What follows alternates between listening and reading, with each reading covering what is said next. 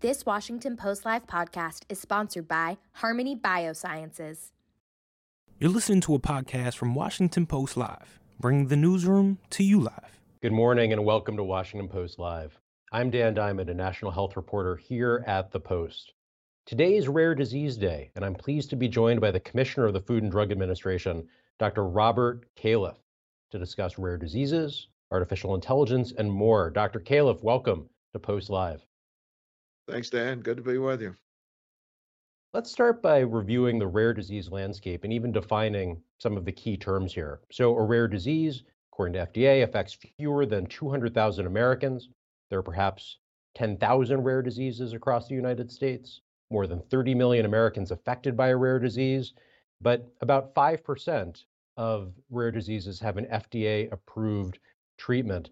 Doctor, when you think about those numbers, what, what does that say to you? What does success look like when it comes to combating rare disease? Well, I think you can look at it from two dimensions. One is just the number of diseases and the changes in science. There's so much that we can do. We need to tackle, in essence, one disease at a time and find a treatment that's effective or even a cure, perhaps. But of course, for an individual family and one of the 10,000 uh, uh, uh, diseases,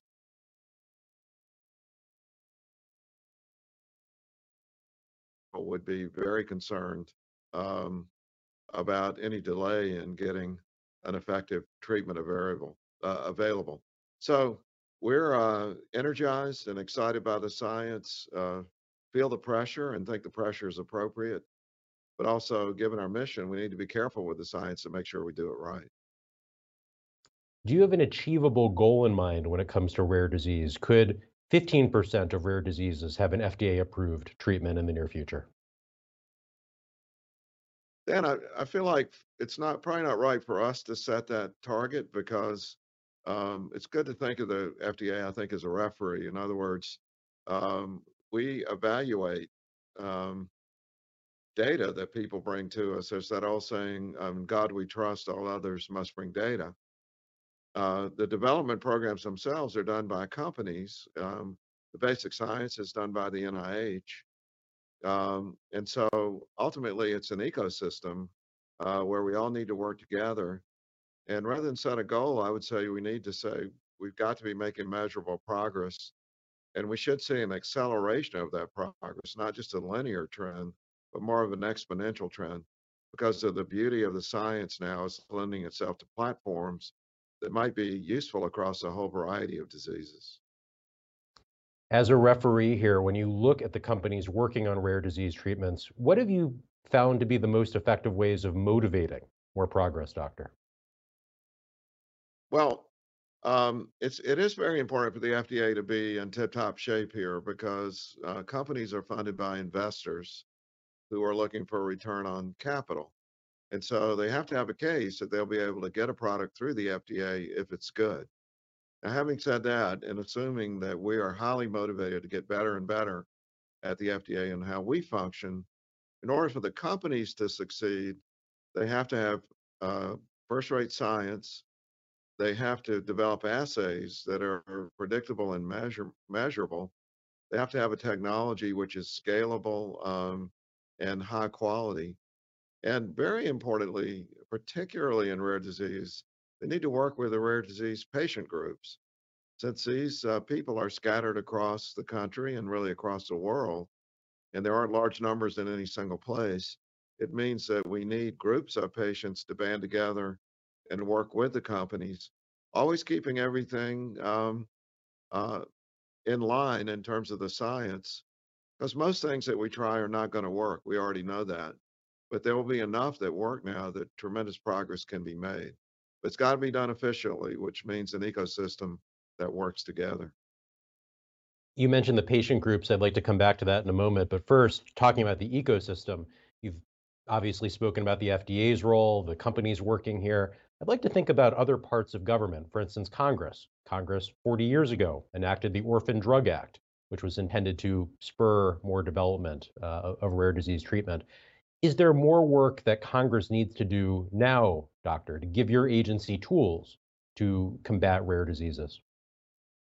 This may be one of the rare times where you'll hear me say that we don't need that much from Congress at this point. We can always tweak the system, but we have tremendous tools in our disposal uh, as it relates to FDA. Now, there are things that are outside of the FDA's primary swim lane, if you will, where um, I think as a society, we're going to have to think carefully about what to do. For example, if you think about 10,000 rare diseases and the patients that are involved as these clinical trials get done and the care that they need, this is mostly going to need to happen in academic medical centers that have the specialty expertise to provide the care that's needed. And that gets directly into the NIH and the professional groups and the academic health systems. And let's assume that um, we had, let, just for fun, let's say we had a thousand cures on the horizon right now. Uh, there's not a model that I know of that'll actually fund the R&D from the private sector at the level that's going to be needed. So that's going to need some work. And then let's assume that uh, all thousand worked. How would society pay for the treatment? Right now, the treatment's expensive. Now, these latter things are not primarily in our lane, and it might be a place where Congress will need to act. But first, we've got to come up with the ideas together. And so there's a lot of good discussion going on. And in this rare disease week that we're in this week, I expect there'll be some pretty exciting ideas. I did want to ask one follow up on Congress. We got an audience question here that I'd like to read from Jessica in Virginia. She asks Can you speak to the proposed Promising Pathways Act, sponsored by Senator Braun, to create a quote conditional approval pathway for rare disease drugs and whether that would be a useful tool for FDA? Commissioner? Well, Dan, as you know, we're um, not allowed to speak uh, in detail about legislation that's in a proposal phase, and I'd say it's evolving. I'm on record as saying we need to be creative about um, our approach and do what's going to be most effective. Whether a, uh, you know a conditional approval, it's a technical term. Um, this probably requires uh, too much detail to get into in this discussion let's just say we're we're uh, working with Senator Braun's team and the FDA team. Our job is to give technical assistance. In the vein, uh, the analogy of referee that I used, the rule book is written by Congress, not by the FDA. Our job is to interpret the rules and apply them um, on the field. The field is the medical product development arena. So we're open and interested in the discussion. Want to be as creative as we can.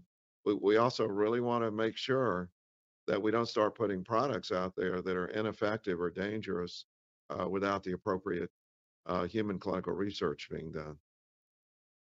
You've mentioned the broader questions for society in terms of paying for these treatments, the cost. That is on the mind of our readers as well. I'd like to take another uh, reader question from Leonard in Massachusetts, who asks Medications developed to treat rare diseases tend to be extraordinarily expensive if drugs become unaffordable, it is as if they do not exist at all. This becomes more problematic as more of these drugs are developed. What can be done to keep the prices for these drugs low enough to afford? Dr. Califf? Uh, well, Dan, uh, first of all, let me just say this is outside of FDA's lane. You know that we're prohibited, actually by law, from considering costs in our decisions at the FDA. I am um, a principal uh, at the table at Health and Human Services where these issues get discussed.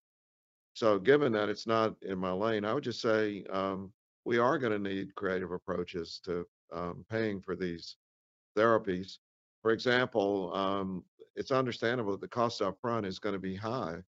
But for example, with gene editing, it may be you only need to get treated once and you've got a treatment. So there are ideas on the table like um, amortizing the cost over time rather than paying for it all up front. But none of these are in statute yet. Um, there are many potential ideas, and we're just going to have to be uh, creative in how we uh, handle it. You have invoked the word creative quite a few times already with me. I know this has come up before when you've talked about the creative approaches needed to combat rare diseases. Are there creative approaches that we haven't talked about yet that you'd like to expand upon? Well, I mean, first of all, it's so exciting the the way science has come. You mentioned the um, Orphan Drug Act, but right along with that, I think comes the Human Genome Project, where um, based on the ideas that some people had, our country made a big bet through the NIH, um, and also the private sector invested in um, understanding the human genome. Now here we are. We can actually look at a specific gene, edit it, snip out the gene, put in a new one. There are other ways of modifying gene function, but we don't know the long-term effects of these. So one example of a creative thing we're going to need to do is figure out how to follow people over the course of 20, 30, 40 years after treatment because we don't know what the long-term risks and benefits are going to be for sure. And our approval pathways will give us a moment in time where it's reasonably likely that the benefit will far outweigh, risk. But we got to develop methods of measuring that and getting the follow-up studies done. Somebody like me that's been a clinician and an electronic health records person, there is a lot of room for creativity in how we use data, particularly with uh, the way computing is changing now with AI and quantum computing on the horizon. I'd like to talk a bit about patient groups, or as some might think, citizen scientists, the folks who are activated here around these diseases. Many patients with rare diseases, their families, have had to become citizen scientists, advocating for their own treatment or the development of treatments. Doctor, how do you see these folks driving medical treatment today? Well, you know, my career as a uh, cardiologist working in intensive care units, uh, the intense interaction that occurs when someone is critically ill or has a threat of being critically ill. You know, it's hard to, I think we all have a feeling for it. It's hard to describe unless you're in the middle of it. I think the thing that has really changed and is taken to heart very much by the FDA, and I think most people now in the medical ecosystem, is that no one knows more about the problems or the diseases they have or the issues that are involved things that need to be solved through therapeutics. No one knows more than the people who have the diseases, their families, and those who care for them. And what's also become clear, and I think this goes back to the days of HIV. Um, I happened to be an intern in San Francisco in uh, 1978. We had patients with HIV. We didn't know what it was.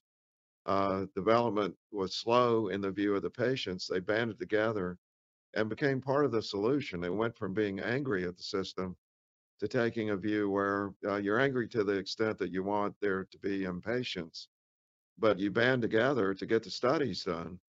Because what the HIV community learned was that a lot of our best ideas don't work, and you don't want to be promulgating treatments out of desperation that don't work. Which means that if you band together, get the studies done efficiently, make sure that um, if there is a positive study, that the treatment uh, is made available in a way that's fair, that is a tremendous value that patient advocacy groups um, can play. And it's especially important in rare disease, as I said, because people are scattered all over the place and they need to form networks of people who work together toward this end. You know, I would point to cystic fibrosis and type 1 diabetes as cases where things have moved along at lightning speed compared to most other diseases because the patient groups got highly organized. My observation at FDA is as a public health agency, it's our responsibility to help people band together. And it, it was so obvious to me that uh, groups that were highly effective did better because it attracted investment, it attracted new ideas, it attracted clinicians and scientists. But it's not fair if you happen to be a patient with a disease that's not very effective for mm. advocacy. I think it's our responsibility to help make that happen. Well, let's talk about one of those patients. There was an op ed in the Wall Street Journal this week by Judy Stecker, a former senior HHS official, criticizing the FDA for being too slow to help save her son from a rare disease. She writes Though I know firsthand that the FDA's civil servants are committed to their mission, the agency's onerous bureaucracy impedes access to possible treatments with no meaningful gain for patients. And Ms. Stecker goes on to say that FDA could make more experimental drugs available faster, especially for children facing life threatening diseases, talking about broadening the use of accelerated approval, other tactics. Doctor, what would you say to Ms. Stecker and other families like hers? Well, first of all, we um, uh, are very concerned we don't want bureaucracy to hold things up. Um, and there's always a balance, as I said, between giving people access to a potentially beneficial therapy and the tragedy that occurs when someone takes a therapy and it turns out to cause harm in and of itself. And of course, um, in a place this big with so many things going on, there's always a chance that an individual situation will not be handled in the best possible way. So I, I won't comment on Ms. Strecker's particular situation, but I'll just say um, we're not perfect. And um, we, as a public health agency, um, accept that people should be publicly calling attention to areas where they think we're not doing the best job, and we're going to do our best uh, to try to fix it where we believe that's the case. But you know, Dan, it's also uh, true that there um, is nothing as harmful as someone believing they've got a cure or treatment for a disease when they're being misled by the people that are selling that product. And so we have a role to play, which is set by society, to say the rule book written by Congress, and we need to play by the rules, um, as does uh, everyone. The good news, I think, for those who want earlier access is that the American people have spoken. The laws give earlier access than ever before. I've just been to Europe. Um, we had good discussions about this, and I think we're doing pretty well compared to most countries. But as I mentioned, having said that, we can always do better. Uh, we welcome the feedback, as painful as it may do, and we'll try to do the best we can. In the time that we have left, I wanted. Go ahead, doctor. Just wanted to mention one quick thing that I want to emphasize because we've been talking about a lot lately. This revolution in science is mostly about genes, gene products, and the ability to intervene and affect a particular gene or a product made by a gene. That's a measurable um, intermediate marker, so called biomarker. That's where the big action is right now. And that is something where we're really thinking hard and working on how do we accelerate those pathways because we have a pretty tried and true scientific method that gives us confidence. There are a whole variety of other therapies for rare disease which don't create biomarkers that we can measure reliably. That's a much more difficult problem that requires more of the old methods in order to have uh, the confidence that's needed that the benefits outweigh the risks. So just wanted to get that out there. It's a topic that there'll be a lot of discussion about. Another topic where there's been quite a bit of discussion artificial intelligence. You've spoken about the potential of AI to improve medical research. Have you seen compelling evidence that that is happening? Well, Dan, I think you know my entire career has been built around uh, practicing medicine, using computers, developing algorithms that are used in practice. So when we say AI, you know, it means so many different things to different people. Um, if you said, are there examples where algorithms have been used uh, to improve target discovery? Absolutely. Uh, that is to know which targets to approach. Um, if we just look at something that's really, I think, one of the uh, wonders of, the world, the ability to tell about the folding of gene of proteins and how that occurs, that is having dramatic impact right now on uh, product development. The design of clinical trials has always been helped by um, simulating trials in an artificial environment. That's getting better and better um, thanks to algorithms and AI. But I think the best is yet to come, and much of it will actually occur in something that sounds mundane. It's the administrative processes that are involved in research and clinical care, which need to be painstaking because an error made in transferring uh, something from one piece of paper to another can be critical to uh, destroying a clinical trial or a drug development process or a new device. Um, generative AI has a promise to both automate that and speed it up, but also put in checking systems that are could make it much more um, accurate and much easier to trace exactly who was handling the data and what was done with it. Now that sounds very bureaucratic and administrative, but um, if you've ever seen where an analysis got screwed up accidentally or someone manipulated an analysis on purpose and how hard it has been to discover that, uh, you'd come to appreciate that um, th- this is going to be a big area of AI. It's very akin, akin Dan, to what's going to happen in clinical medicine. um, where the, you know, you probably may have been to see a doctor recently. You notice the doctor is busy clicking boxes on a computer to get the billing right while also trying to talk with you. Uh, generative AI is going to be able to generate those notes, give us um, evidence for research, uh, and also maybe enable your doctor and nurse to actually pay attention to you instead of the computer. Do you feel like there's too much hype though around AI, doctor? There has been talk that AI will help us cure all manner of diseases within the century. Or are we are we overshooting its potential? Well, all of these things have life cycles of hype and despair, and then back to a even point. And uh, AI, if you look historically, uh, it's been through decades of hype that then ended in despair. I um, have to admit, I'm an enthusiast right now that we're going to see tremendous progress in a short period of time. It's sort of a tipping point, um, if you will. Will it cure all of our ails? No. Will it create new problems? Yes. Um, you know, hallucination of generative AI is an example where you get going and it starts making things up that you didn't want to be there. Uh, the recent problems at Google with uh, drawing pictures that um, were incorrect uh, because of the way the algorithms were biased is another good example. So it's not all uh, positive. Regulation is going to be important because, like all big time technologies, it can do good and it could also do harm. And we need to help the industry steer itself uh, towards that part of doing much more good than harm. But I have to admit, I'm a great enthusiast right now for the potential. Just quickly to apply to rare disease, imagine you have a disease that only a thousand people in the world have.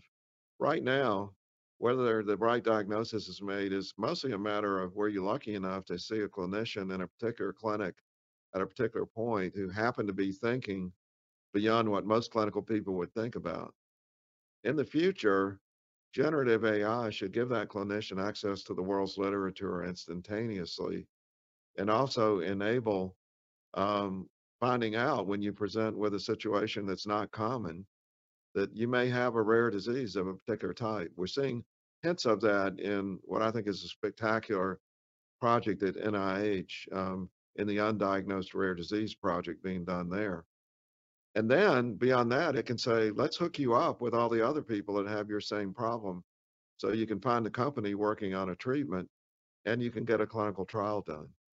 I, I don't think we're that far away from a situation that would look radically different. Most people with rare disease now undergo what they call a diagnostic odyssey, where it takes multiple visits and often misdiagnosis through many episodes before the diagnosis is finally made. I think we can change that. In the 30 seconds we have left, Doctor, I'd like to take it from potential to uh, present. The FDA has been seeking to enact a ban on menthol tobacco. You've argued for that ban. What's the status of that effort? Well, um, you know, it's publicly known that um, we finished our uh, work and moved the, the uh, rule into um, OMB, and we don't control the timelines in uh, OMB, and I'm just hopeful that um, this will get uh, through in a short period of time. We're, um, you know, this is a high priority for us. That's not news. Uh, we've been saying it for several years now. So uh, all I can say is that we're hopeful. Okay, well, we are just about out of time. We'll have to leave it there on menthol and rare disease. Dr. Califf, thank you so much for joining Washington Post Live today. Always a pleasure. Thanks a bunch. And don't go anywhere. My colleague Frances Stead Sellers will be back in just a minute. Stay with us. The following segment was produced and paid for by Washington Post Live event sponsor. The Washington Post newsroom was not involved in the production of this content. Good afternoon. I'm Kate McCandless, Chief Corporate Affairs Officer at Harmony Biosciences. A warm welcome to our discussion about modernizing rare disease drug innovation, featuring our esteemed guest, Congressman Greg Harper, who served as the U.S. Representative for Mississippi's 3rd Congressional District from 2009 to 2019. A dedicated advocate and public servant for rare diseases, he is also a devoted father to a son living with Fragile X syndrome, a rare condition that's characterized by intellectual and developmental challenges Before we begin our conversation, I want to note that Harmony Biosciences is pleased to sponsor the Washington Post's inaugural program, Shining a Light on People Affected by Rare Diseases in America, a significance magnified as we commemorate Rare Disease Day 2024. At Harmony, we put patients at the heart of everything we do, and we are committed to elevating discussions that address both the challenges and the progress happening in rare disease research with unwavering empathy and innovation. We're excited to have Congressman Harper here today to share his insights about modernizing research for rare disease treatments, with a particular emphasis on making clinical trials more accessible. Additionally, it's worth noting that Congressman Harper consults for Harmony as part of his overarching dedication to advancing innovation and accessibility for people living with rare diseases. Congressman Harper, welcome. Thank you so much for being with us today. I want to begin our conversation by asking, as both a father and an advocate for Fragile X syndrome, would you share with us some of your insights and personal experiences of caring for someone with a rare disease? Okay, first of all, thanks for uh, letting me be on this uh, program and uh, thank Harmony and certainly the Washington Post uh, for making this available. I think it's so important. And when we look at this, it's really all about uh, these these special children, and they sort of are you know become our world. And caregiving is is a very uh, challenging aspect. Uh, I can say that my wife did all the heavy lifting uh, when Livingston, our son with Fragile X, was little. Uh, she was the one that had to drive him to uh, speech therapy, occupational therapy, doctor's appointments, other things that needed to be done to make his life uh, better. But the caregiving is not just while we're trying to raise these children with Fragile X, uh, it's and other rare diseases. It is what do we do long term? What's the caregiving aspect going to be when uh, when they're adults, uh, when those parents that have poured everything into these children are gone. So the caregiving issue is always out there. It's one that we've got to continue to have that discussion. Uh, the journey we had with uh, have had with Livingston was not the journey we planned on but it's been great and we're so thankful. Well, and you've done such a, a, wonderful job being both his father and his advocate and really using your voice for others as well. We talk a little bit about, uh, you know, all of the, the responsibilities of a caregiver. And when you think about participating in clinical trials, can you elaborate a little bit on some of those challenges or maybe opportunities for ensuring broader participation in trials, especially for you know families like yours where there is a, an individual with a rare disease? Look, it's uh, clinical trials are so important and and so uh, great uh, to do, but it is also keep in mind that these families have the regular challenges, but then it becomes really overwhelming, and these families are just they sometimes just don't know what to do. Maybe they don't have the resources to do these things. And so, you know, you're dealing with all of these different therapies, just the challenges of having that child with those special needs. And then, oh, by the way, do you have time to to participate in a multi-year clinical trial? And it's just it's almost too much to take in. So uh, th- the opportunities are obvious. You have the opportunity to advance uh, treatments uh, to look for cures to to make that life better for that particular rare disease but the challenges are what do you wind up doing? What can you do to make their lives a little easier to participate in that clinical trial? Uh, perhaps it's reducing the number of actual in-person clinical visits that you need to do. Or you, you know making sure that those parents understand that there's no there's not going to be a cost to them. It's going to be covered if they have to travel out of state or come spend the night or do whatever. But if you can do more from home, whether that's a telehealth aspect or whatever, it, it lets those parents relax a little bit and know, hey, I can do this and it is for the good of my child and, and I want to participate. You know, you you've mentioned some of those flexibilities and your experience as both a congressman and an advocate uh, for rare disease really put you in a unique position to talk a little bit about this. Can you talk about you know public policies and and uh, rare diseases and what things could maybe be done to to uh, hasten clinical research and make trials a little more accessible? Well, when I came into uh, Congress in 2009, I was the only member of the House or Senate that had a, a child with Fragile X syndrome. So nobody knew what Fragile X syndrome really was. And so the first step for that rare disease is always increasing awareness. Uh, everybody wants to go up to DC, whether it's on their advocacy day or, or whatever it may be, uh, to meet with their member. I will tell you that perhaps the staffer is more important than the member because the staffer is the one that has more time to spend on it, uh, and you want to have that that inroad there uh, to do those things. But eh, from a policy standpoint, funding is an obvious one. You have to have the money to do the research on these, and we we certainly want to make sure that uh, the FDA has the the tools and resources that they need uh, to uh, go through this process. And and I and I certainly think it's important from a policy standpoint that we understand that rare diseases don't have the same population uh, that is there, and so you have to, you want to have that uh, flexibility uh, that we would uh, certainly believe the, the FDA uh, wants to get these things across the, the finish line on clinical trials. Uh, and this is something we can't do without Congress. We can't do without FDA working together on this and working together for these clinical trials to get to that conclusion that we believe can be life changing because every one of these families is looking for hope. And Congress uh, and other agencies, particularly FDA, have the opportunity to give these families a lot of hope uh, that just may not exist right now.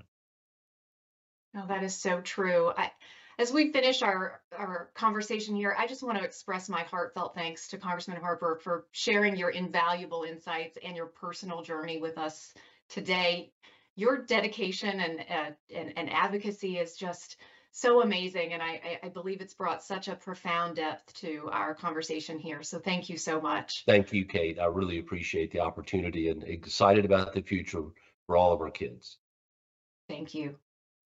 Thank you all for joining us as well as we all work together toward a future where every patient's journey is met with understanding, compassion, and above all, as Congressman Harper said, hope. I'd like to now turn it back over to the Washington Post. And now, back to Washington Post Live. Welcome back. For those of you just joining us, I'm Frances Stead Sellers, an associate editor here at the Washington Post. To continue this conversation about rare diseases, I'm glad to welcome two more guests Katie Gregg, who is the co founder of the Lilly and Blair Foundation, and Rich Horgan, who is the founder and CEO of Cure Rare Diseases. Katie and Rich, a very warm welcome to Washington Post Live. Thank you for having me. We are delighted to have you both.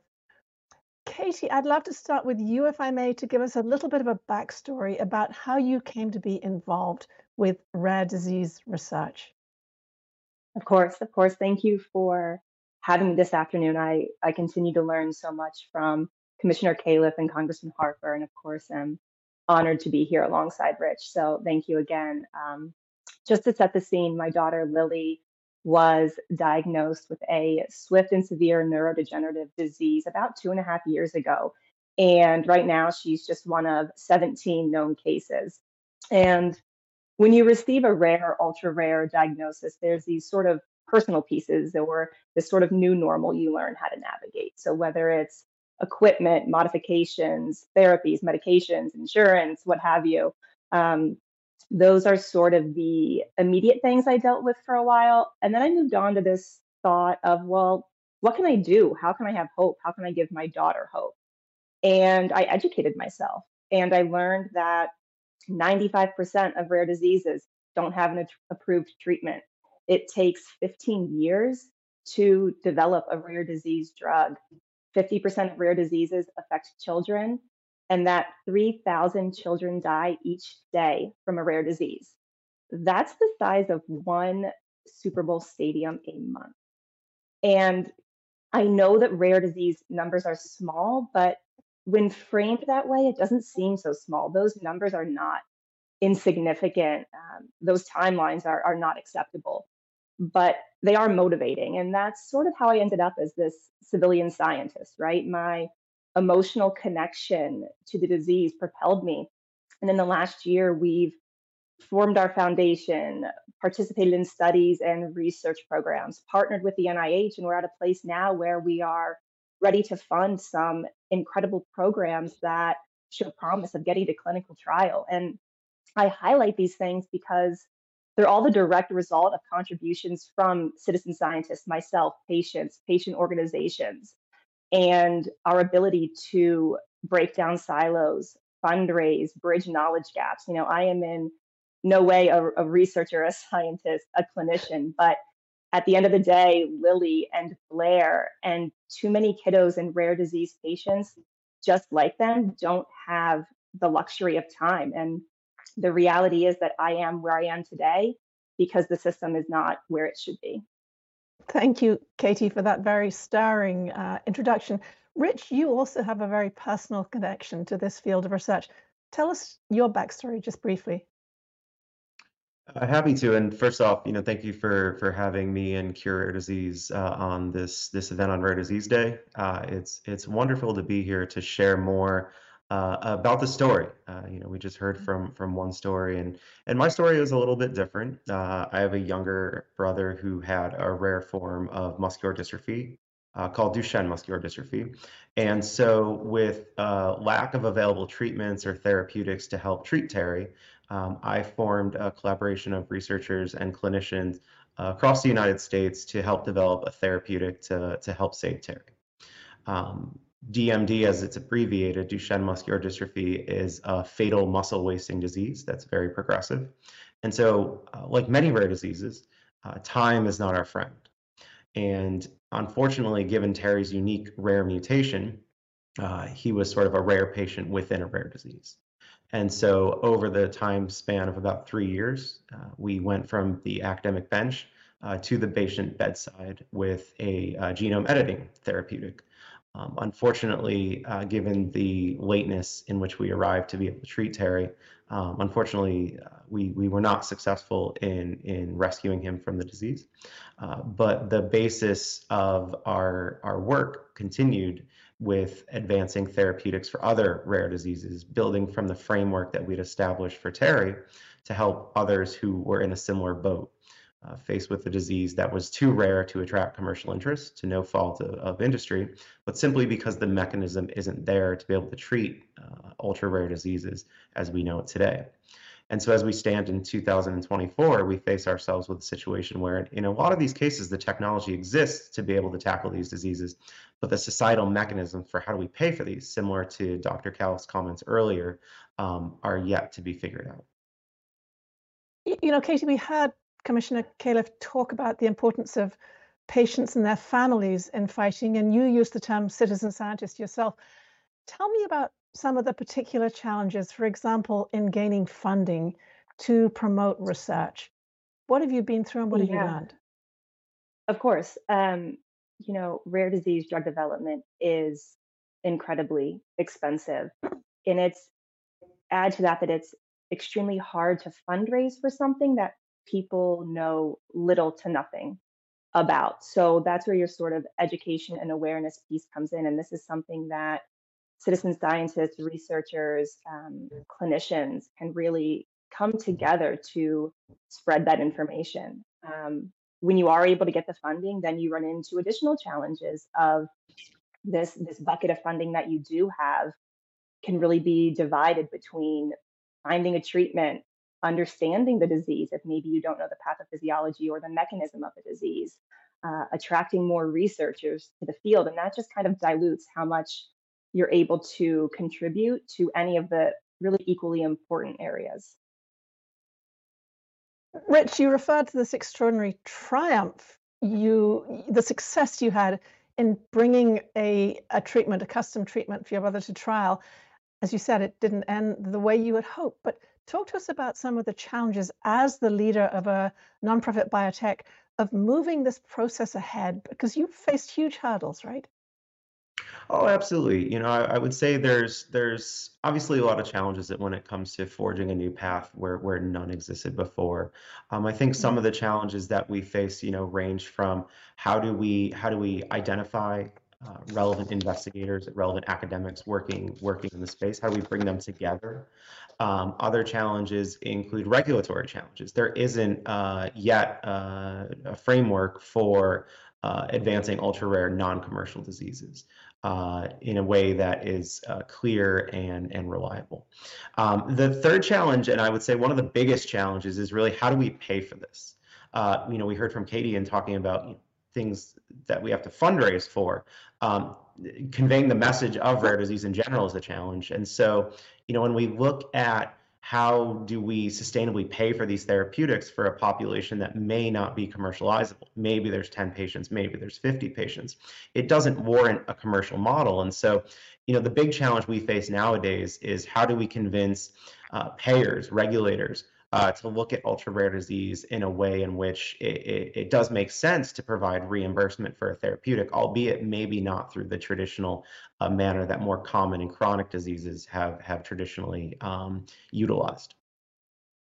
You know, you know, Katie, I'm just stunned. You used the number 17 um, cases of the of the disease that your daughter Lily suffers from, and yet you have worked to bring together experts. You've worked with NIH, I think, to bring together experts to sort of mm-hmm um, crowdsource their expertise for you.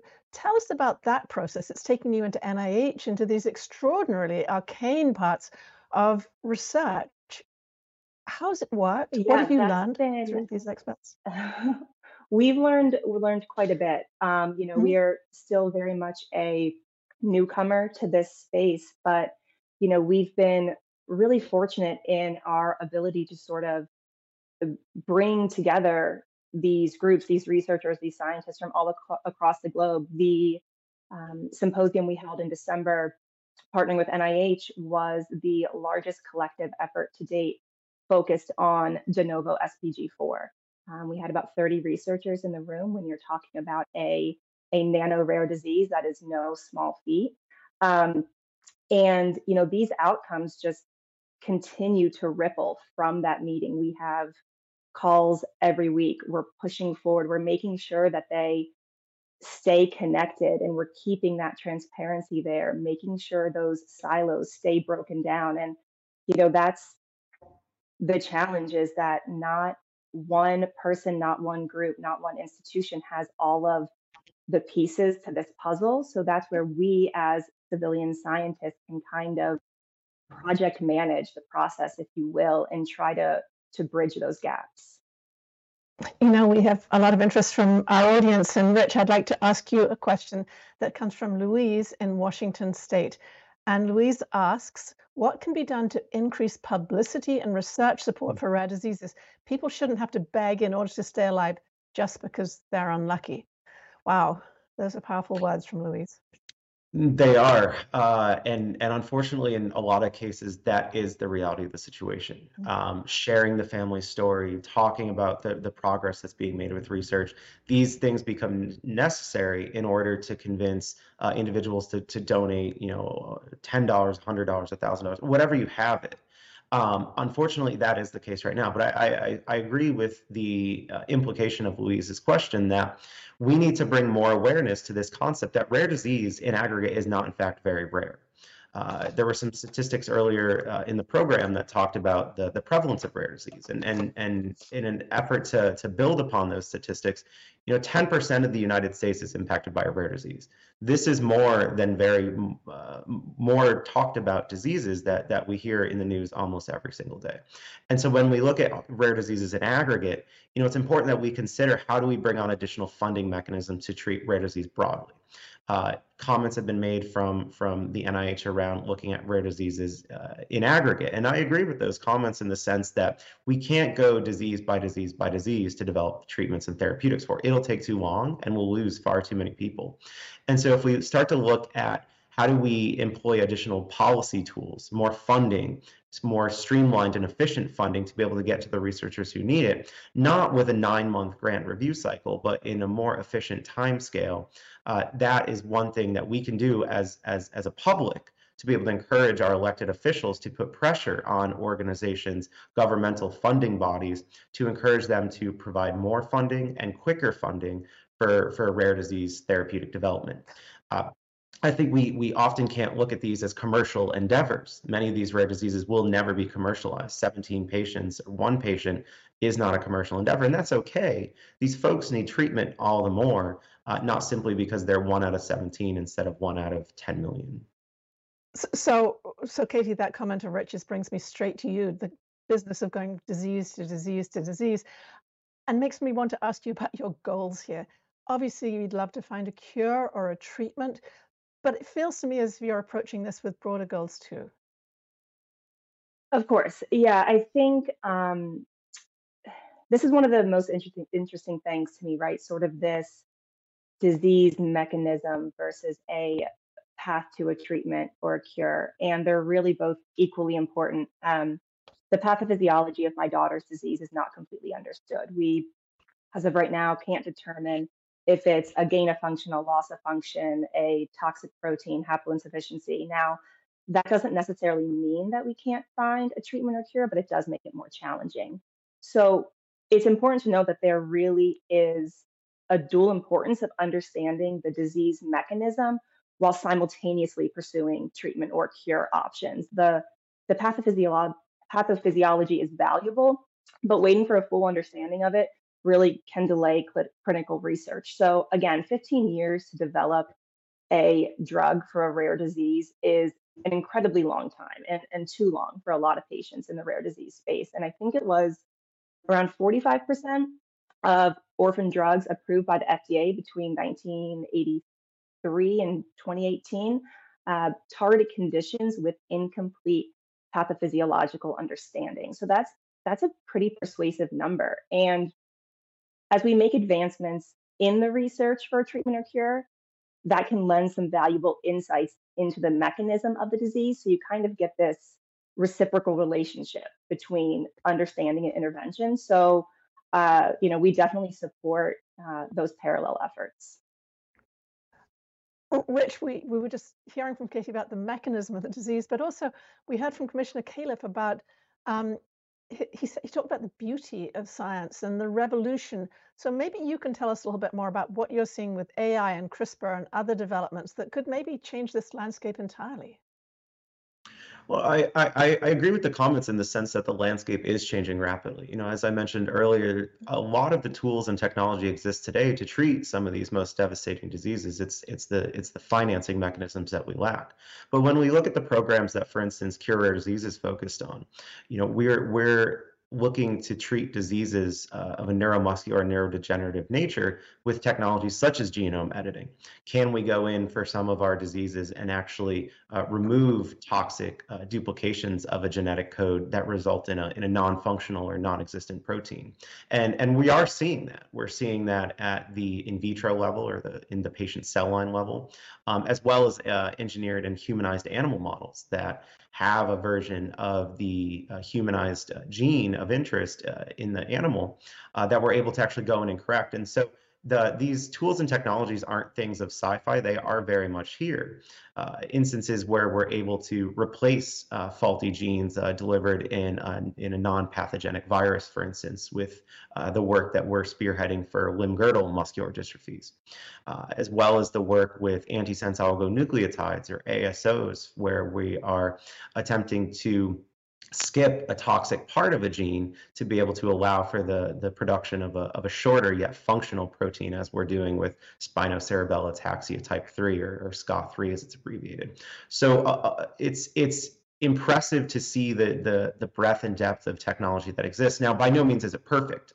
Uh, how we deliver these therapeutics is one of the biggest challenges, especially for neuromuscular diseases muscle comprising about 40% of the, our body's mass raises uh, the challenge of how do we effectively deliver genes that express proteins that aren't outside the cell but are inside the cell? And how do we get inside those cells in an efficient safe uh, and, and effective manner are still questions that that we continue to grapple with. But by no means is this you know the the 1940s or 50s where you know it's it's it's only small molecules or almost virtually only small molecules here we have the tools and technology to be able to edit genes replace genes um, and and fix faulty genes but we there's still a lot of work to do a lot of work to do and we're getting close to the end of time, but Katie, I would like to bring in another audience question. And this one comes from Elaine in New York.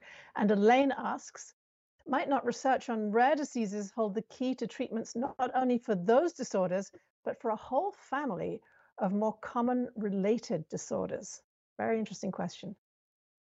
Yeah, that's a great question. I think it's so important. Um, despite the rarity of our, our specific conditions, we don't want to discount the potential for possible synergies and unexpected genetic links between seemingly distinct diseases. So, for example, my daughter's specific mutation can be considered an upper motor neuron disease, just like ALS. And some of the best research in the world is focused on a cure for that. And some of her symptoms present like those of someone who's had a stroke or a severe spinal injury. So, again, there's some linkages there that can be really valuable. So, we need to challenge the notion of genetic siloing and even treatment of symptoms and find those common pathways to sort of bridge those gaps between rare disease populations and larger populations. Rich, the last word to you, but what word do you have for the larger science community? And it has to be quick. Uh, what message do you have about what you've learned and what they should take from these sorts of investigations into rare diseases as they look into other disease processes? Well, I, I, the final word has to be collaboration, right? I think uh, Katie echoed these comments. Others have echoed these comments. This idea that we need to put uh, politics and, and publications aside and work together for the greater good. Um, it's how we have advanced therapeutics. It's how others have advanced therapeutics effectively.